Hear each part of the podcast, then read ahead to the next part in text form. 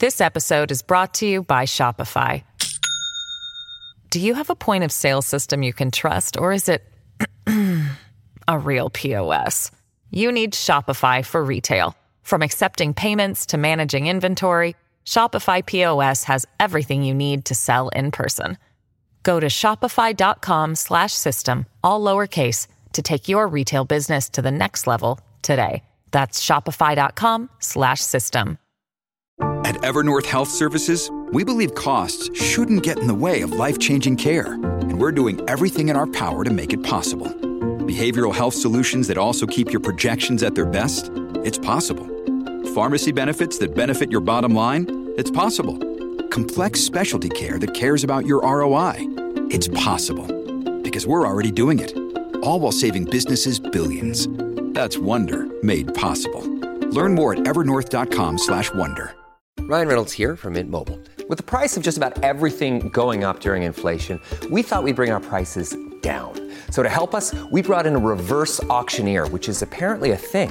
Mint Mobile unlimited premium wireless. Ready to get 30, 30, bit to get 30, bit to get 20, 20, 20, bit to get 20, 20, bit to get 15, 15, 15, 15 just 15 bucks a month. So, Give it a try at mintmobile.com slash switch. $45 upfront for three months plus taxes and fees. Promo rate for new customers for limited time. Unlimited more than 40 gigabytes per month. Slows. Full terms at mintmobile.com. Welcome to the New Books Network. Hello, and welcome back to New Books in Latino Studies, a podcast channel on the New Books Network. I'm your host, David James Gonzalez, and I'm pleased to be speaking with Christian Paiz, author of The Strikers of Coachella, a rank and file history of the UFW movement, published by the University of North Carolina Press in 2023. Christian Paiz is Associate Professor of Comparative Ethnic Studies at the University of California, Berkeley. He is a 20th century labor historian with interest in transnational migration, social movements, and history methods. Hello, Christian, and welcome to New Books in Latino Studies. Hi, DJ. Thank you for having me. Well, I'm excited to talk about your book. And uh, as we get going, there's a lot to talk about. But as we start out, I'd love to hear, and for our audience to hear a bit about yourself personally and uh, know, sort of your background and kind of how you came into uh, your current profession. For sure. Thank you. Um, you know, um, that's a question I've answered repeatedly in in different places, and I never know where to start. you know, um, but I, you know, the beginning thing is that the the book, the Strikers of Coachella, is on the the Coachella Valley, which is in Southern California, about two hours southeast of Los Angeles in a in a drive. Uh, it's also about an hour north of the California Mexico border. Um, it's primarily um, in one end, the one end that I grew up in, uh, farm working community, primarily Mexican or ethnic Mexican. Uh, a lot of Mexican immigrants, uh, many undocumented, and a lot of Mexican Americans. You know, my, my father's Mexican American, my mother's Mexican immigrant. Uh, they worked in the fields and then they worked in labor throughout the region, um, like hotels, golf courses, and stuff like that. You know, stuff that that exists in the desert for for you know for X reasons. And so I think I think that's where I began. Right, I, I grew up in a community that was struggling. Um, I grew up in a community that was really, you know, um, loving and and and uh, um, dedicated to its children and and it was very proud of its work but I, am not sure I, I, I saw many many ways out of that world uh, if not through through formal education through college. And you know I went to school and I came back. I was a high school teacher and so when I was a high school teacher that's uh, one of my colleagues gave me a, a documentary on the United Farm Worker movement and so, for the, the listeners who may not know what the United Farm Worker Movement is, it's a it's a labor union, kind of labor union social movement. So it's a little informal in the structure, but the uh, the premise is pretty key. It's simply that they were trying to get contracts in agriculture, especially in California, but throughout the country, that would improve working conditions and living conditions and really kind of equalize relationships between the the growers and, and the farm workers. and so this thing begins in the 60s, continues onwards to the 80s, and I'm born in 1983, right, right in the middle of Reagan era. And by the time I'm born, uh, and and by the time I was raised in that region, I don't think we really ever spoke about um, the UFW or Cesar Chavez, right? And so, when I saw this documentary, it was really, really stunning uh, to me, uh, shocking, really, and um, and and it uh, you know it kind of I wanted to know who these farm workers were, and I wanted to know why they joined a movement that um, often meant that they were facing terrible odds and incredibly marginalizing conditions like death threats and losing friendships and being blacklisted and fighting your husband right? Because maybe the husband was was against the union but you were for the union. So um, yeah, I wanted to know, you know, why why did you join and what did you see? Like one thing I was telling my students was that, you know, um, you know, I you know I grew up in this so because I grew up in this community, I I, I kind of knew, uh, you know, working class life, working poor life, farm worker life, which was that people were people, right? People uh, got heartaches, you know, people fell in love, people raised their kids. People got frustrated with their kids. People worked hard. Some people cut corners. I mean, uh, people, you know, it's full humanity, and um, and I didn't think we were seeing that in the scholarship on the UFW. So I wanted to, so it's kind of slowly kind of evolved into this project. Thanks for that. It, you know, reminds me. It is your own story there of not really knowing much about the UFW uh, despite, or the farm worker movement broadly, despite growing up in this valley, the Coachella Valley, it echoes so much of several students that I've had who have grown up in farm worker communities, whether that's in the San Joaquin Valley in, in California or you know other parts throughout the Southwest. But I'm particularly thinking of these places where uh, the UFW is known. Um, I mean, I, I, was born in Oxnard and uh, lived there for the first 10 years. I knew nothing growing up about you know Cesar Chavez, Dolores Huerta, the farmer movement there. I didn't even know my grandmother, you know, had been a member of the UFW at points. And I just wondering if you could reflect a little bit on that. On you, you sort of get to this in the beginning of the book describing Rancher Nation, and we'll get to that. But um, you know, you talk about the background of this valley and and kind of like the type of you know dominant narratives and ethos that create its its identity. Can you speak to that and, and what to sort of answer that question of, man, how is it that kids like us can grow up in these places that are were so monumental and important ways to these movements you're writing about, but know nothing about them? Yeah, I think you know I've, I don't I don't know if I have a a definitive answer to that. I've been asking that question, like why don't we know this? Um, you know what what what curriculum is necessary in order to teach it? You know what are um, the relationship of public school teachers in these communities to their students who are often very different from them.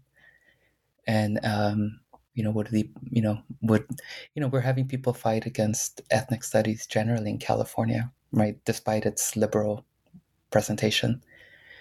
Um, so um, i wouldn't be surprised if there is some kind of pushback around that um, in part right? I think you know, one thing too for your read for your listeners to understand is that California in the 1980s and the 1990s was an incredibly racist, reactionary, and short-sighted political culture. It was a region that repeatedly, repeatedly voted on propositions, on statewide propositions against greater social equality, against securing uh, racial um, uh, justice, for criminalizing, uh, for instance, migration into the state or into the country, or criminalizing the teaching of Spanish over English in public schools, or then outlawing affirmative action, right, in, in the UC and college system. So this is a, a state that fervently committed itself um, um, to a, a, a, a vision of the future that I think a lot of Californians today, especially of color, uh, reject. And uh, it's a vision that we're, we're hopefully um, eliminating from our political culture. Uh, and so I think that that probably affected what was being taught in schools and how things were being commemorated. You know, in the Coachella Valley, for instance, uh, one of the key ranchers was his name, this man named uh, KK, uh, I think it's Kenneth, KK Larson. Small uh, grower of grapes, table grapes. Uh, I think he was a very proud grower. I think he thought of himself as growing really good grapes and fetching really high prices. And I think he, he thought of himself as a very liberal um, guy, right? Um, you know, eventually he dies, as all humans do. Right? Uh, and his uh, his wife is also a major figure in the grower industry. She becomes a, but really she becomes a bigger figure after his death. Becomes a politician. Becomes a uh, uh, the the representative for Riverside County that represented the east end of the Coachella Valley. So the Coachella Valley is inside Riverside County. The county has five seats in this board of uh, board of supervisors, board of directors. Um, and so you have a, a grower representing a farm worker district. And this is a district that is facing huge budget cuts as a result of Proposition 13 in California. And you know, Proposition 13 lowered property taxes in California or froze them. Really, so we talk about froze property taxes that made it really difficult for local and, and, and regional governments to pay the bills. And that meant a lot of cuts uh, to social services, whether this be education or things like uh, public housing. And in Coachella Valley, the East Coachella Valley, we had a huge, huge deficit of public housing uh, or affordable housing. Let's just call it that, right? Like affordable housing or any kind of housing that was standard, right? That had electricity, that had uh, sewage systems, that had clean water, uh, that was safe from flash floods or or fires. There was none. The very the little bit that existed were with ranchers, um, who then determined the conditions, uh, regardless, and it was their priorities. And so there were many activists in the 1980s. So when we were being when we were coming into the world, fighting for public housing, and uh, this candidate Larson, this con- this uh, politician, her solution was to create wallless encampments, meaning like like just concrete slabs with some shaded uh, sections, but no walls. And there'd be communal restrooms and water spigots and stuff like that. That was the solution. Now, for those of you who don't know what Coachella Valley is, this is a desert. Um, it's a very, very hot desert. It's one of the hottest regions in, in the country. Uh, it normally gets 110 degrees for weeks on end right? Uh, sometimes it gets to 120. There are monsoons, there are flash floods, there are terrible um, like windstorms that take sand everywhere. And her the solution by this politician who is being elected by local, primarily white residents, is to create a campsite that would protect provide no protection for farm workers. So this is all to say these are the folks who are still in power in the 1980s and 1990s in rural California, and arguably are still in power in many parts of rural California. And unless they're able, uh, unless we're able to confront their story, to to to underline their anti-human um, uh, uh, politics, then I think we're going to be stuck with the story of of a UFW that is kind of a vague outline that celebrates America, but doesn't really consider the everyday humans in this movement, the the conditions that forced them to to take something that was so um, uh, was such a gamble and took took such uh, impact on their bodies, and what it is that they were hoping to achieve, right? Uh, and and really how far uh, how, how we you know you know we were denied a much better. What I tell my students, what I tell my students is. Um, we could have had a better state. We could have had a better agricultural uh, region in California. We could have had food that was just, right? That every single grape that you ate was picked by workers who who had healthy bodies, who had healthy minds, who had healthy communities. You know, and we don't, and that's because, um, you know, America as a whole uh, betrayed itself in the 70s and 80s. You know, America as a whole attacked its labor unions. America as a whole attacked black people. America as a whole, right, uh, exacerbated the social inequalities that we're witnessing today. and provided the basis for despair that leads to all of these early deaths throughout the country. It's not just farm workers, right? It's almost like America's workers have become like farm workers. They've become people who are overly reliant on employers who don't care about them, right? And have very limited opportunities to make changes in the political realm. Now we're, we're starting to see, I think, some of those changes uh, happening, maybe. Um, but uh, I think we're, you know, I think that's I think that's why they're not teaching it. You know, I think uh, as a country we're struggling with our history, and I think we're struggling with the choices of people who are still alive today. So that's great. Thank you. I don't know. You know, you know. I tried to prepare for these questions, but then I got so sick. so, so I, no, know, that's. But it's like because there is a question like, why didn't I know this? Like, you know, there's this writer, and I talk about this in the last chapter. This is writer uh, Rigoberto Gonzalez. He writes this beautiful memoir um, called Mariposa. What is it called? Uh, uh, Butterfly Boy? And he he grows up in the farming labor camp in the Coachella Valley in the 1980s, only a few years after some of the biggest strikes in the region led by the UFW. And he never hears about the UFW. He doesn't, his mother dies when he's 11. He doesn't understand that his mother was a striker too until he goes to Mexico and finds photos of a younger mother uh, when he was a baby in the picket line. I think uh, this is this is a, a movement that I think was really powerful, incredibly radical, and very very promising, and it was pummeled.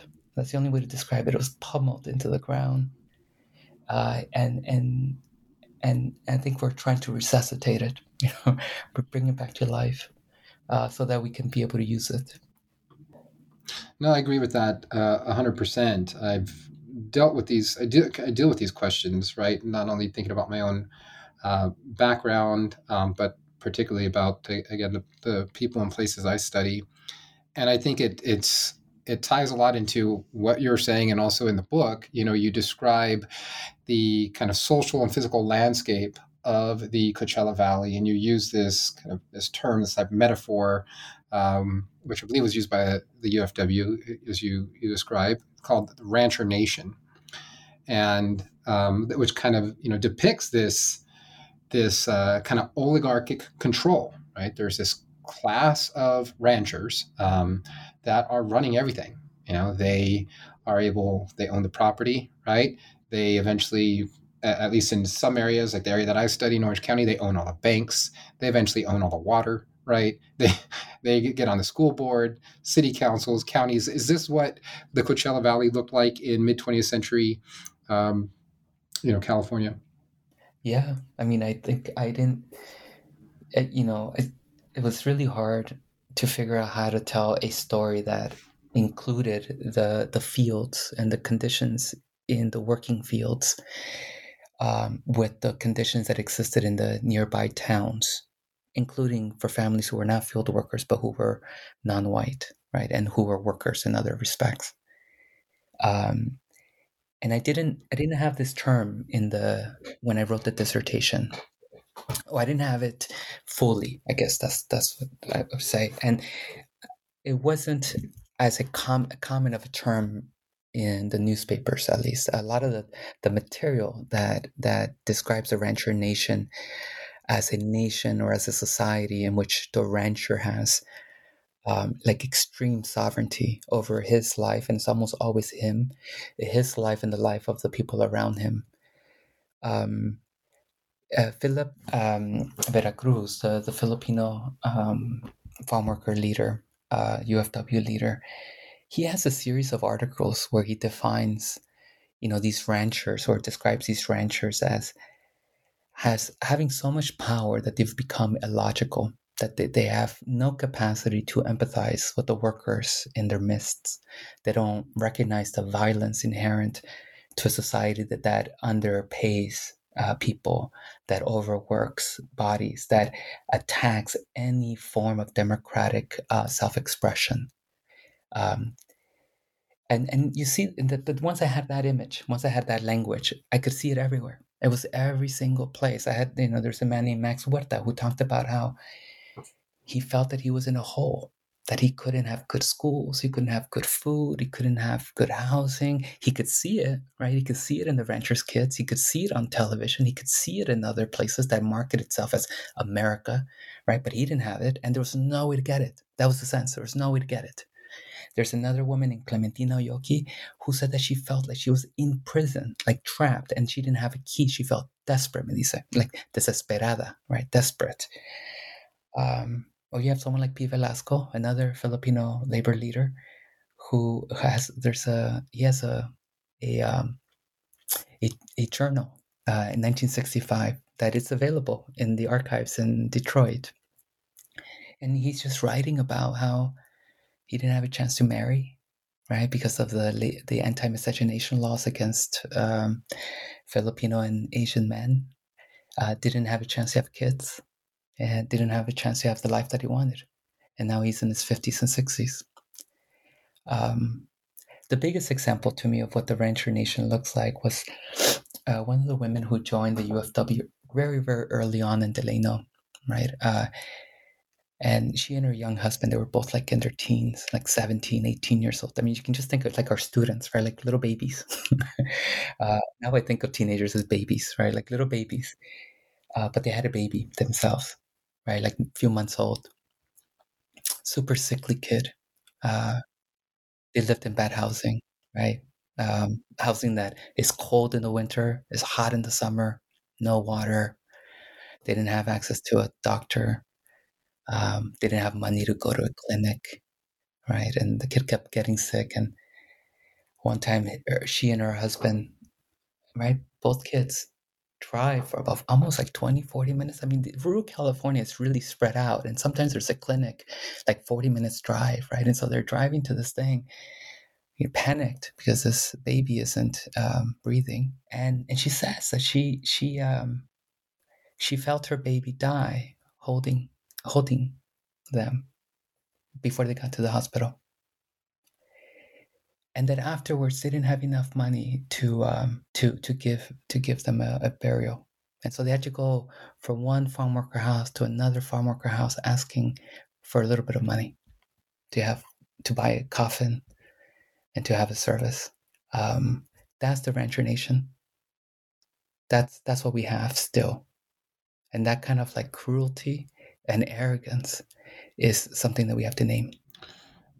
Yeah, thank you for sharing the the voices and the experiences of um, all these, you know, workers and residents and those that were subjected. And, and as you mentioned, right, you continue to speak in the the present tense, right, because it's not as if this this has ended. And I think it's something that I enjoyed so much about your book is the the spectrum, and to avoid using a an overused word like diversity, right? But the spectrum of voices and experiences and narratives that you magnify. Um, your work, uh, much of your research is based on, I think you said you conducted over 100 uh, oral history interviews. Is that a correct? Little under, uh, a little under that, around there? Well, let's see, about 100, yeah, 200 hours, right? But it was like with 70 participants, some were more than others. So it's a really unclear number, but a ton. you know, you know, you know how it can be. It's fun, but there's so many, so many stories. Toda una vida. One person told me. A whole life. Every single person is a whole life, right? So, yeah. Yes, and it's um, you know having done some of this work myself, and it's or dealt with archives that have oral history uh, work how did you how did you bring this all together? You what you avoid doing is a very kind of bifurcated and stark picture, right? Of of there's this class and there's that class, right? You're you go into this social landscape of yes, there's I mean there you have these big class divides. You have farm workers and working class people, you have immigrants, or you have, you know, poor folk, right? So broadly you could zoom out and take that big picture and say, okay, you got the rancher class, that, as, as you say, that has all this sovereignty and control. And then you have kind of everyone else. And there's maybe a, a small middling sect, right, of some people that are, are, are um, you know, able to obtain some type of middle class privilege, right?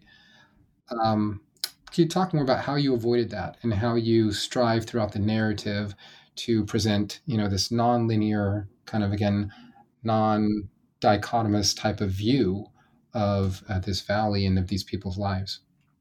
For sure. I you know I just wanted. Is the audio sounding better right now? I'm looking. Yeah. Oh, fantastic. Okay. I well, you know, let's. So I think for me there are two parts to the story. One is to speak of you know the spectrum or the diversity of human experience in all facets facets of life, but especially in something like a social movement. And then the other one is a question of politics, right? Why do we do what we do? Um, and they're related to each other because they're riffing off of each other. The first one, the issue of diversity, I you know I saw this growing up, right? like I you know I, I grew up with folks and some people I liked and some people I didn't. some people liked me and some people didn't. You know, just because we inhabit a shared marginalized position does not mean that we're a family right? It means that we are simply sharing a marginalized position. And from there, we can have this conversation about what do we do to get out if we want to get out, right? And and that's the politics. And and it's hard. It's hard to to to. That's what I'm. Well, two things I'll say. Uh, the first thing I'll say is, I have never gone on strike, ever in my entire life. I'm a labor historian, but I've never gone on strike. I was a high school teacher. We had a union. I'm really proud of that. But we didn't go on strike. Uh, I worked, I did like a summer internship uh, with the labor union where I was asking people to join a union and possibly go on strike, but I had never gone on strike.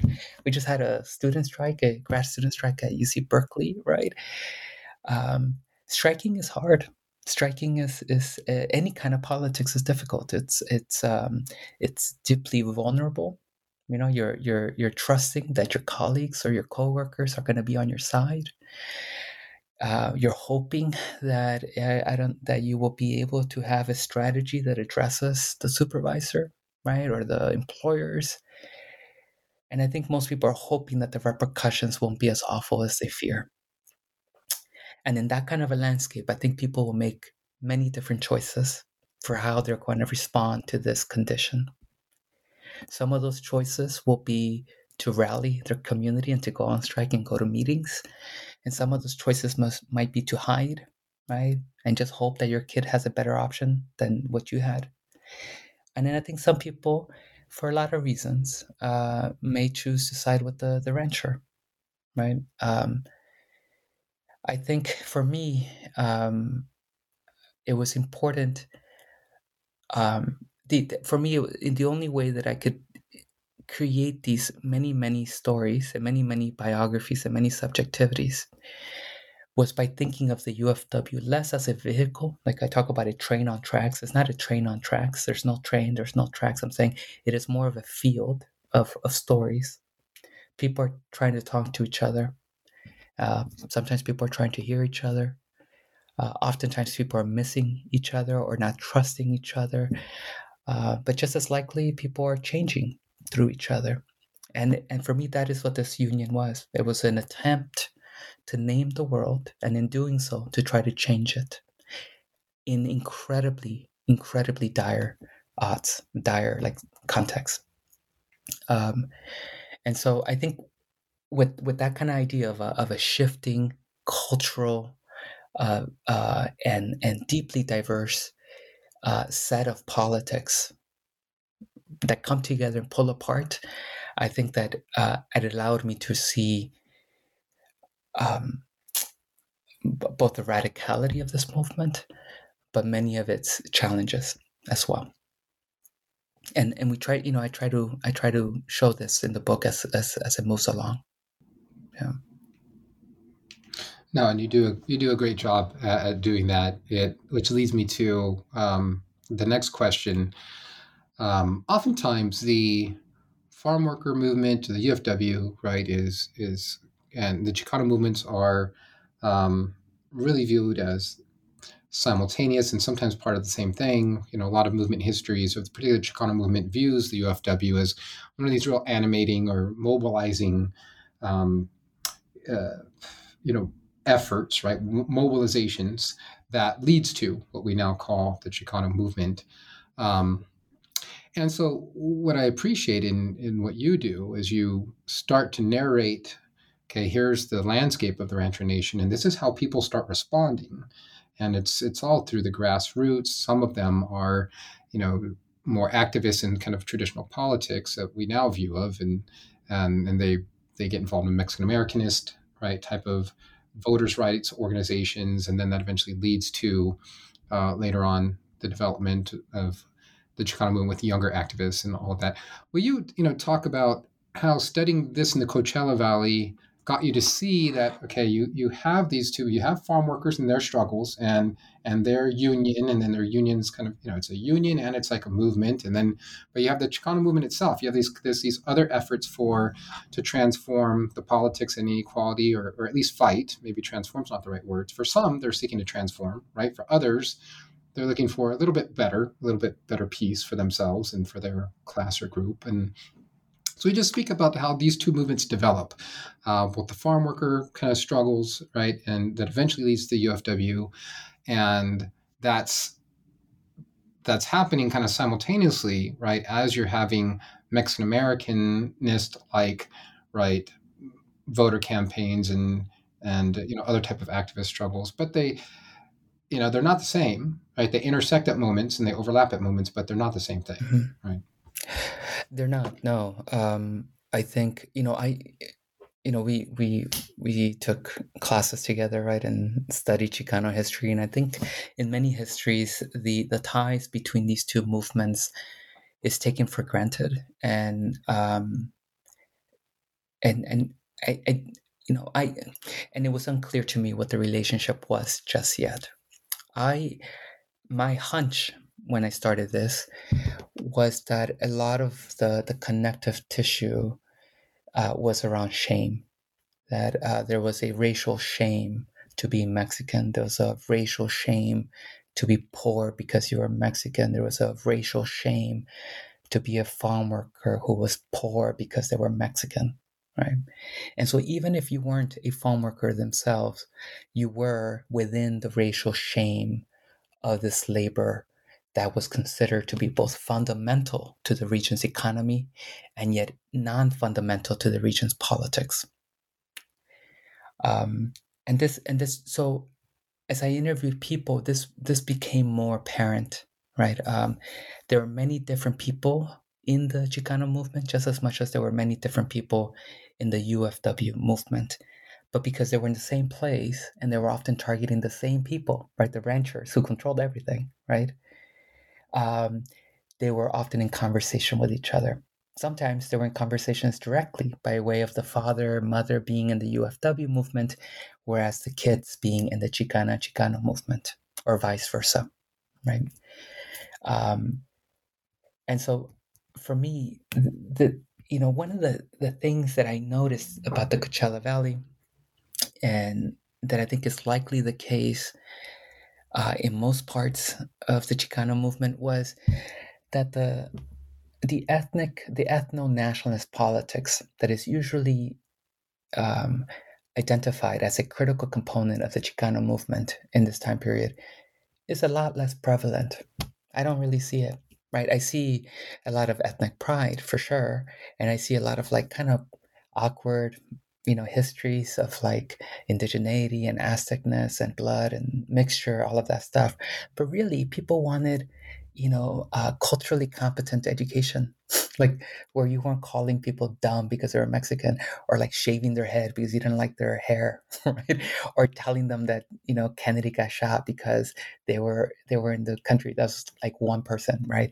Or what the kids felt one one one person told me that she felt that uh, she was expected to become a farm worker because she was Mexican, right? And so for some of these Chicano activists, Chicana activists, being part of the UFW or supporting the UFW was part of an effort by their movement to create a wide diversity of human possibilities, which is another way of saying to create a democratic future, a future that allows people to learn, to live well, and to shape their lives. That's really what this was. And and this union, this UFW was attacking ranchers in their world, right? And they were winning. That was the most stunning part. They were winning, and and that inspired movements. I mean, right now there is what they call labor summer, right? like everyone's on strike right now. Uh, they're striking um, hotel workers, right, in Los Angeles. They're striking writers in Hollywood. There, there might be striking uh, UAW workers, right? Um, and everyone wants to know why this summer and now why other summers. And there's some reasons, right? Like the pandemic showed us that uh, rich people are not on our side. they don't have a country, right? They they support themselves. They're not going to help us. And two, that we worked in a really, really, really difficult time, right? And that we survived together, and that we can survive together still. That's that just happened with the pandemic. And then the other part, there's this kind of there's this kind of crediting of Biden and his and his, you know, I don't know, tepid pro labor uh, stances. I think that has an impact, especially with the Na- National Labor Relations Board. But really, for me, this labor summer is also probably a, a, a, an inspiration or an inspired act from Black Black Lives Matter protests, from a lot of the race justice movements. I mean, people inspire each other, and in many ways, that was a relationship between these movements, right? The UFW inspiring young people to saying, "Oh, you know, you strike, I do a student walkout, right? You boycott, I lead a, a vote in into the city council member, right? You dream of a future where you can do a variety of things as a farm worker. I will dream as a future where I can serve my farm worker community, whether it be as, as doctors or nurses or teachers, right? Which is another way of dismantling this rancher nation, right? Taking it apart and providing a new uh, set of possibilities for the next generation. So I think that was, you know, that's the, and to me, at the end, it's about getting rid of the shame that was never ours to begin with. It wasn't our fault that we were poor. It wasn't our fault that we were oppressed. And it's definitely not our fault that we haven't been able to get our freedom that we deserve, right? This is, we just have really, really effective enemies. This episode is brought to you by Shopify. Do you have a point of sale system you can trust, or is it a real POS? You need Shopify for retail. From accepting payments to managing inventory, Shopify POS has everything you need to sell in person. Go to shopify.com/system all lowercase to take your retail business to the next level today. That's shopify.com/system. This episode is brought to you by La Quinta by Wyndham. Your work can take you all over the place, like Texas. You've never been, but it's going to be great because you're staying at La Quinta by Wyndham. Their free bright side breakfast will give you energy for the day ahead. And after, you can unwind using their free high speed Wi Fi. Tonight, La Quinta. Tomorrow, you shine. Book your stay today at lq.com. Yeah.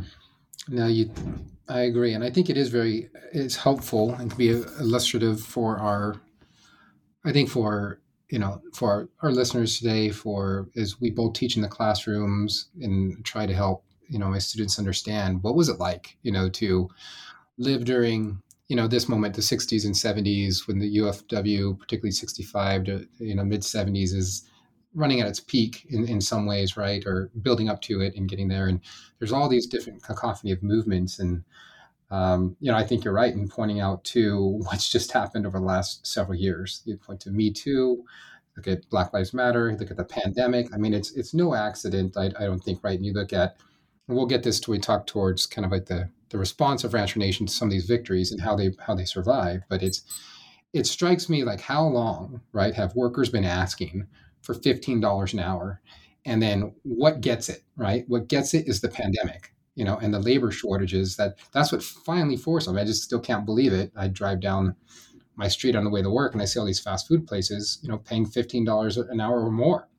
And, you know, which, which again, it, it seems like uh, a, a large amount of money when you realize how low the minimum wage is, right? But it's still bare. I mean, people can't even survive on this. Um, the way this structure works. I mean, you said something earlier, basically, um, you know, we all live in rancher nation, right? I mean, the the as you mentioned, right? Um, you know, capital has no country.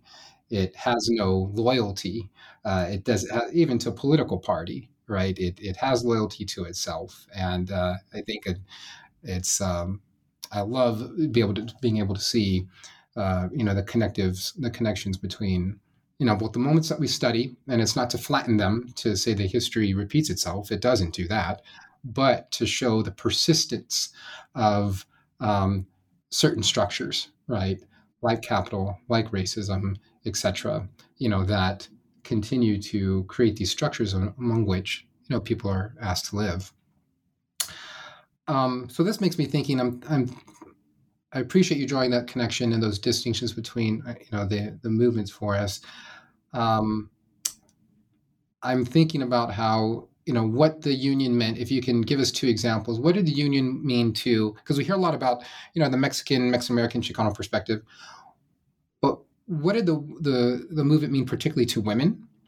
Uh, the UFW itself, right? There's this part where you basically say there's this kind of like a the UFW participating it provides this like feminist world inside and outside the Coachella Valley for women.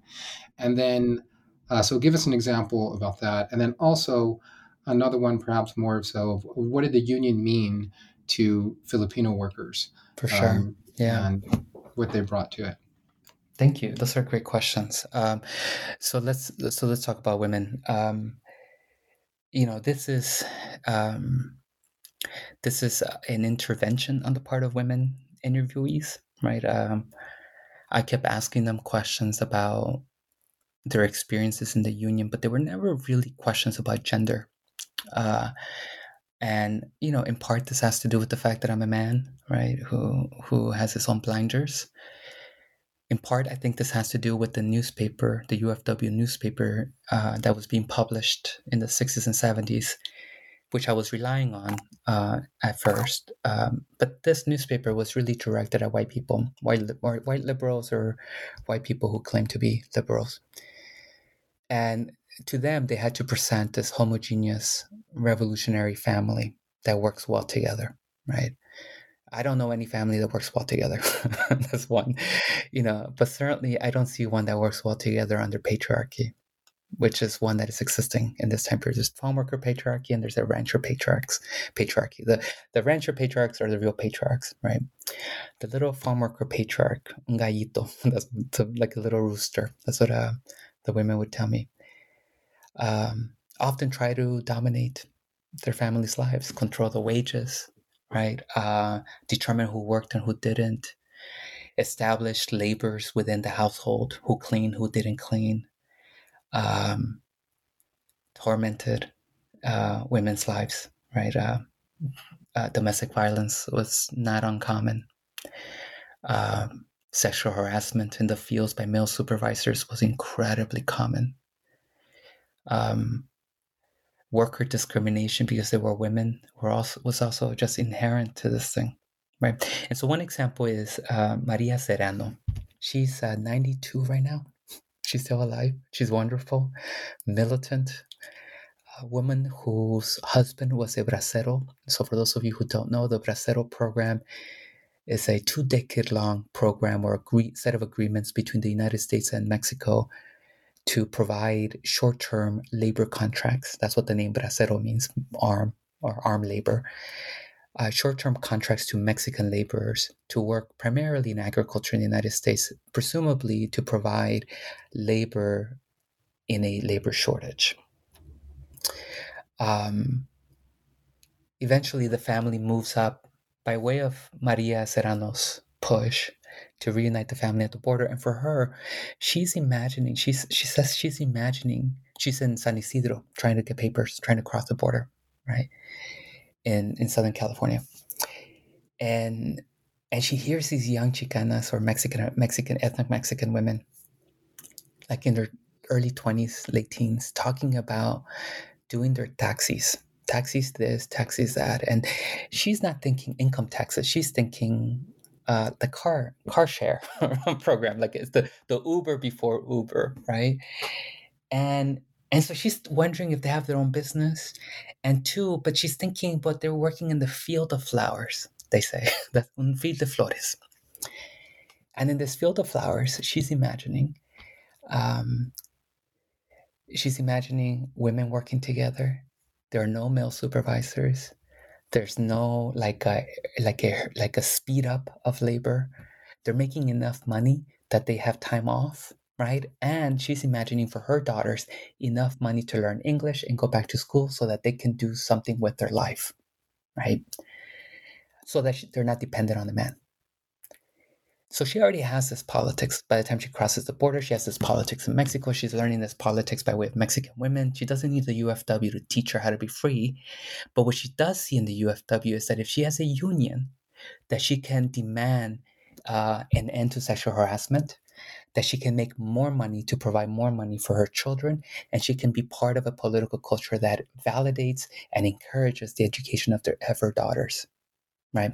And so that's what she does. She joins a union that gets fights sexual harassment, that is fighting uh, sex discrimination in the hiring practices, and that is trying to take uh, the rank and file male workers, right, who are still profoundly invested in patriarchy, is taking them to task, doing grievances against them, right? And one of the, the simplest examples of, of, of patriarchy and and and its and its violence in this in, in these fields is the, the utter lack of restrooms, porta potties, and these fields. Right. So for those of you who have not been around agricultural California, agricultural California is, you know, is an industrialized monoculture based agricultural system, which means that fields run for miles, miles, miles, miles of like nothing but cilantro or or watermelon or grapes or whatever the fuck we're sorry forgive me for cursing but whatever we're growing right? Whatever we're growing so that people can eat their food right? So someone like me can feel like i'm being healthy when i eat vegetables and a lot of these fields are no more than a few inches off the ground maybe a few feet off the ground and so if you don't have a restroom there that means that there's nowhere for you to go to to urinate or defecate which are conditions that we can't escape as much as we want to, right? It's humanity. And so for women, this meant that that one, they were having to train their bodies. Um, and two, if they couldn't, if they had to, if they had some kind of emergency or if they fell sick, that they would have to have women circle around them in order so that they can have a bit of privacy because their male coworkers weren't willing to respect that. To have a union that then demands porta potties was to have a basic right that was not there. And I think that's this way, way to think about gender and, and feminist politics. It can be that basic, right? So that's one. For Filipino workers, it's, it's a bit different. The primary, the, the great majority are men. They're older. Uh, most, many, at least, it's unclear the numbers, but at least from the people I've I've I've read their oral histories or their papers, many, if not most, are are single uh, they're single at 50, 60, uh, primarily because of anti miscegenation laws, which were racist laws that were passed by white men, presumably to protect white women uh, from the potential attacks by non white men. Um, it's rooted in eugenicist politics. I mean, it's all this stuff that people can you know, well, it's pretty standard stuff, like like what's going on in this region. But the 1960s, 1970s, these are men who are much older, for about maybe the last 10 years of their life period, maybe the last five years of their working life period. Uh, their bodies are aching already. They have no social security to rely on. And there's a question about how to live at, at the end, right? And what to do with that. Because sometimes some of these workers had been working for the same employer day in, day out for many years and still in poverty.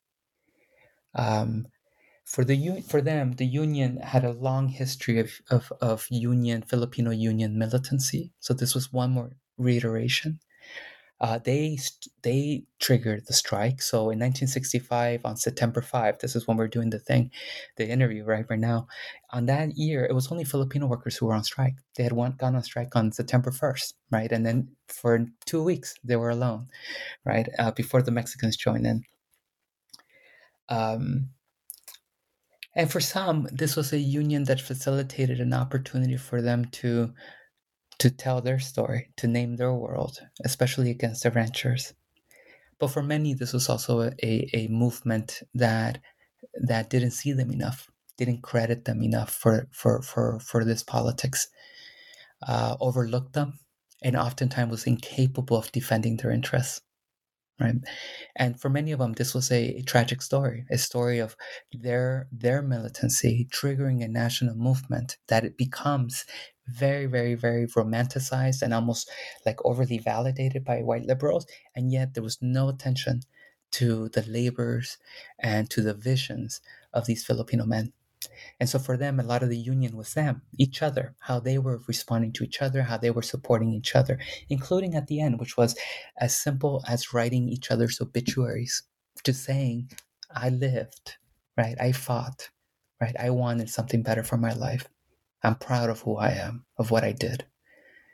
Um, and I think that's important for all of us to read, right? This this history, especially for Chicanos and Mexicans today right? This is our our our histories are very much interlaced with each other. And and our radicality is very much indebted to each other.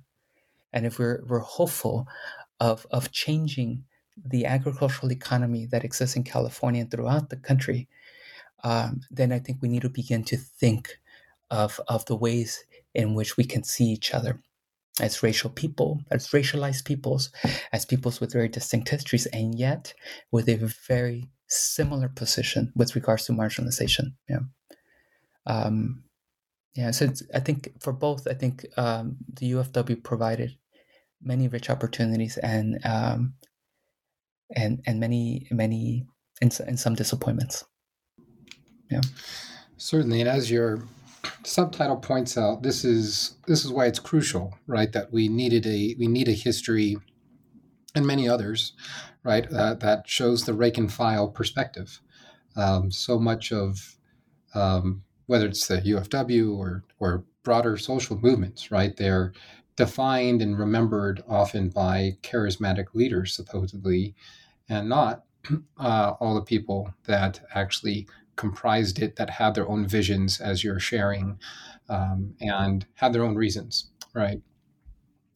Um, you point out that uh, you know for a while the the successes that came up as a result of these efforts led to a, a type of constitutional revolution, uh, yeah, if sorry you will. About that. Right? Yeah, no, no, that's fine.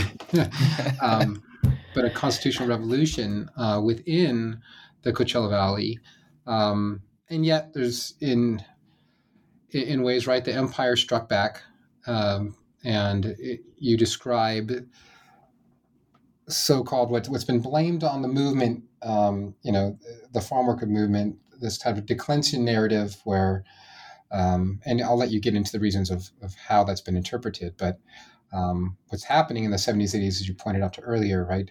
There is a strong, massive pushback by capital and um, uh, you know the, the owners and, and, leaders of industry against right uh, unionization as it is, and they attack it through legislation. They attack it through rearranging their business models, etc., um, exploiting new forms of labor.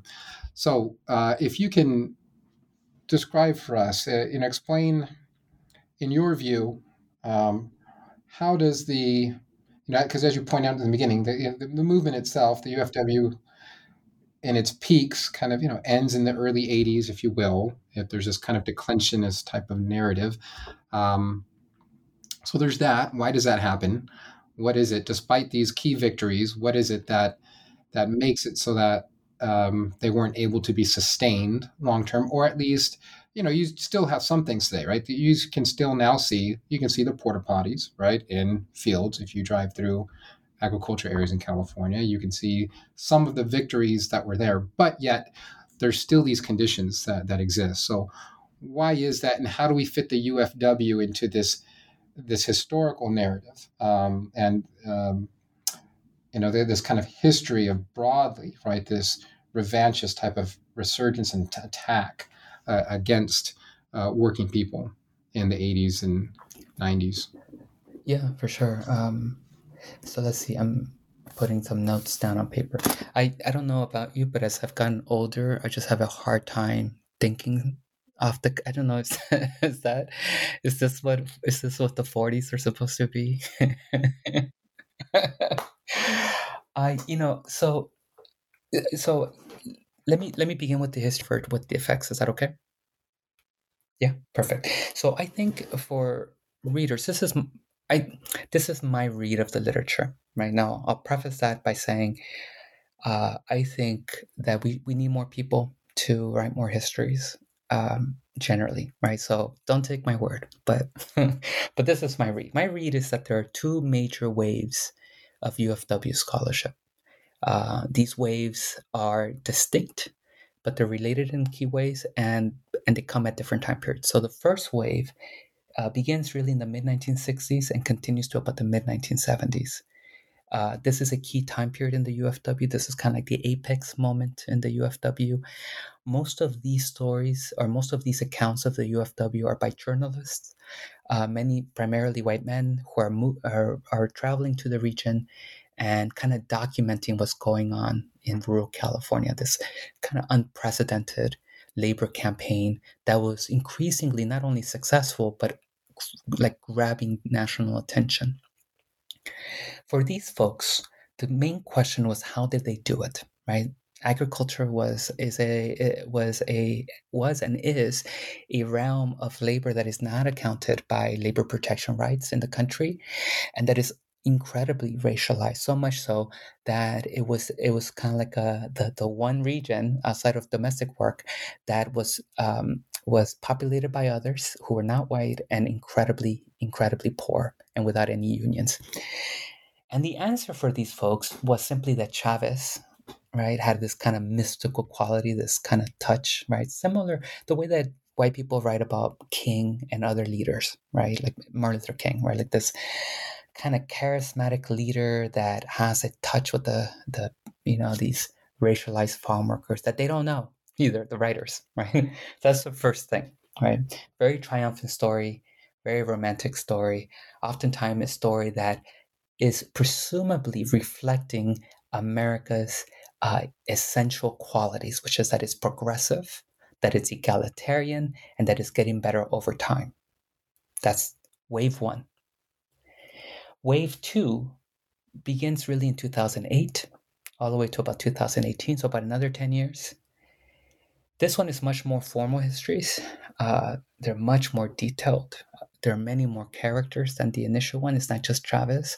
We see Filipino workers in greater amounts, not enough, I would say, but in greater amounts. We see some Yemeni workers in greater amounts, not enough, but we see some of that and we see a lot of white liberals a lot of the the folks on the boycotts a lot of the people who are volunteering and and that's really the core of this literature and these these books are trying to answer the question how did the ufw lose right?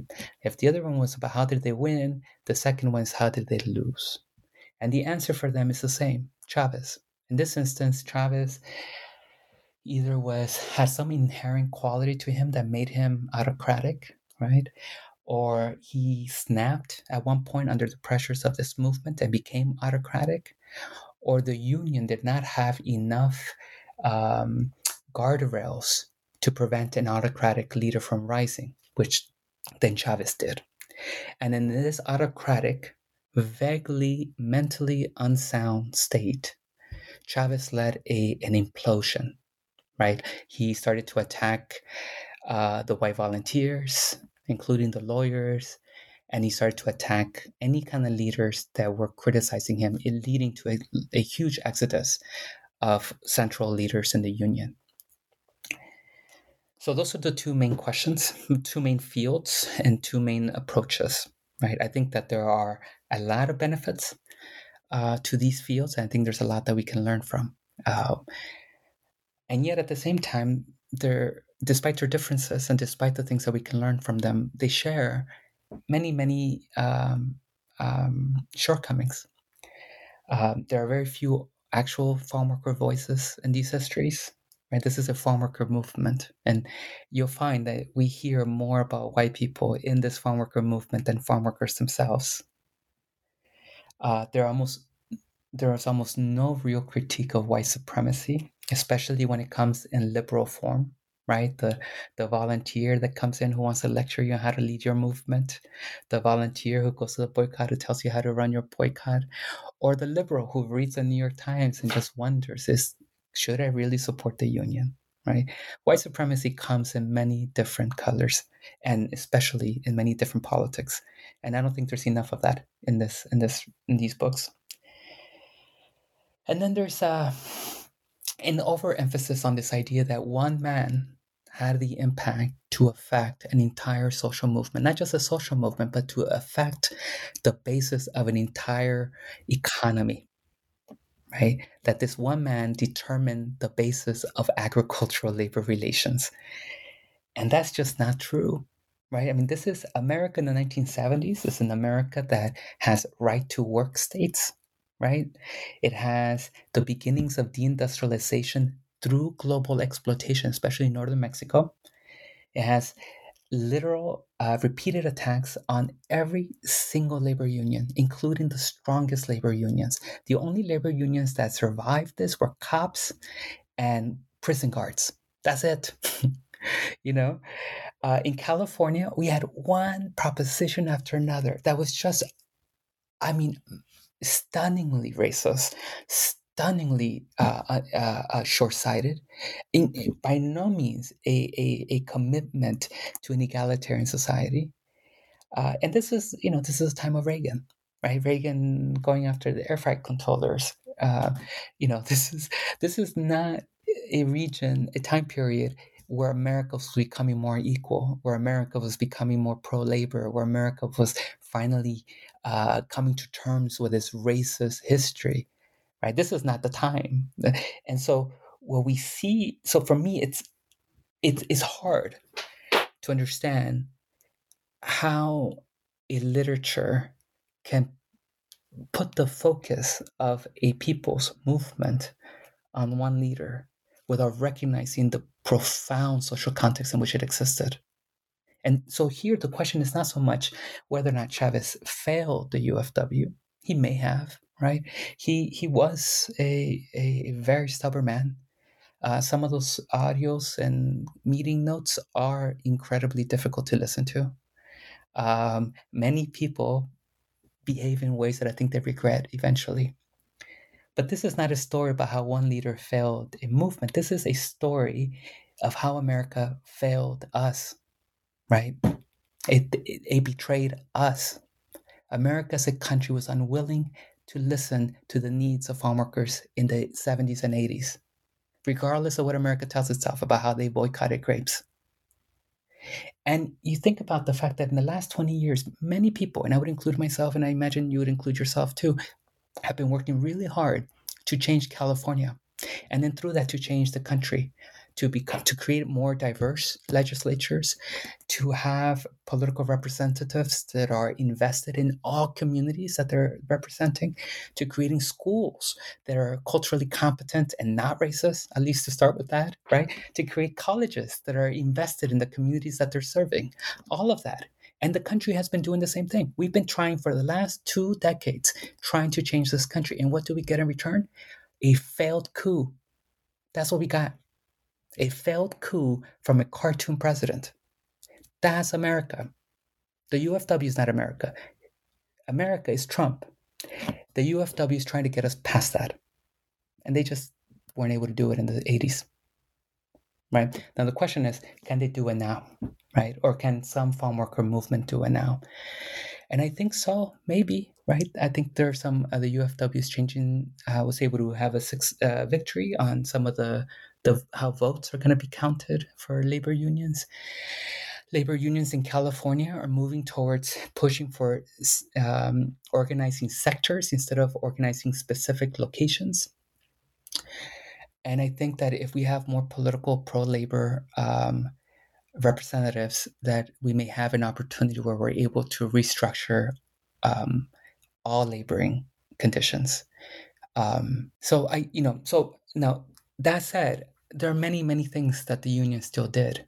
Right in California, for instance, right now, are uh, one of the legislator uh, leaders in California uh, is coming comes from UFW farm worker families from Salinas. Right in the Coachella Valley, many of the political representatives who are Mexican American are coming from farm worker uh, families who have some, in some ways, ties to the UFW. In my local community, I mean, I, I, you know one of the things that I regret the most uh, with this book was not getting a, like a line editor because I see typos and errors in my grammar, and that's because I'm an English language learner. I think like I learned English as a ten year old, right? But you know and, and i think that's perfectly fine. I'm lucky that i learned spanish first as, as my, my mother's language but also that i could read and write in spanish before i turned into english. Before i was outlawed by california whites. Like like so you know like so there was bilingual education. I grew up in public housing that they that farm workers and chicano chicana activists helped build. I had incredible teachers for my entire life. Incredible teachers who were dedicated for me, to me, my future. And then eventually, many of the people who I uh, I met in college were only possible because people were providing a bridge to go from my home to go to college. And then after college, when I became a teacher, I went to teach at a school that was being built by by former Chicano activists who were now principals and, and school district leaders. And so if we if we have a, a resurgence of of farm labor activism and a and a an eventual disavowal of the rancher nation for what it is, which is a moral failure. Right? And if we're able to change laws and and and create a society in which farm workers do not uh, experience early death, where they don't experience excruciating disability issues, uh, where they're not um, uh, exposed to kidney disease because it's getting hotter and hotter under climate change, where if uh, they're undocumented, they're able to regularize their immigration status so that they're not afraid of their supervisor. Or when there is a climate change catastrophe, like the stuff that we've been having in California, that there's some real investment not only to rebuild these communities, but to do so in a way that is ecologically sound. If we're able to do that, that is only because of the foundation that the UFW provided. And I think that in and and, and it's going to be because we learn through these everyday people on the ground who were fighting back then and who are continuing to fight right now. The people who I interviewed are still fighting. Like there are people who, as there's this uh, older elder woman, woman uh, Virginia Ortega. She she was in the UFW. She was part of liberation theology in the Catholic Church, and now she's leading a uh, a seniors uh, citizen type of like mental health uh, social organizing awareness campaign right? Um, so th- this this this you know one of the questions you had is what what are the legacies of this union, and I wasn't sure how to answer that in part because I don't I don't think it's dead, right? Maybe the peak was in the '80s, maybe early '80s, maybe, um, but you know we're about to see something more, and I think um, I think that's kind of exciting. Amen you know, and I think um, one thing we realize as we study movements like this is that that they don't end, right? As you point out, Virginia, right? They these people, their lives, you know, continue, and they they're this kind of ethos that they have, you know, it, it's built into them. You know, these are people that, as you mentioned, um, I forget the the the um, um, the woman you were speaking of earlier, who who you know migrated to the United States as a farmer. She came right with right that type of mentality and these skills and this this um, you know uh, this kind of the struggle was built into her. And uh, and so yeah it doesn't end. You know these people go on and they some go into um, you know formal politics. Some go into neighborhood you know forming additional neighborhood organizations. And and you're right. I mean i i i, I see it. I've seen it in my own work. I've seen it in the people in the communities that you know that that i study as you, you go there and you you see their families, you see the impact. it, it is all there. Um, but as as we I think as we began with, right, it's this issue of part of the issue is um, how their voices are often marginalized. You know, even even today, uh, and that that creates this distorted picture of either what movements accomplish, accomplish or what their legacies are, because you know this is, as you mentioned, right, the the UFW is is right. These are the people right? This is what represents ordinary people today uh, and back then, um, you know, pushing back against whether it's the, the rancher nation or whatever metaphor represents the powers that are in front of them.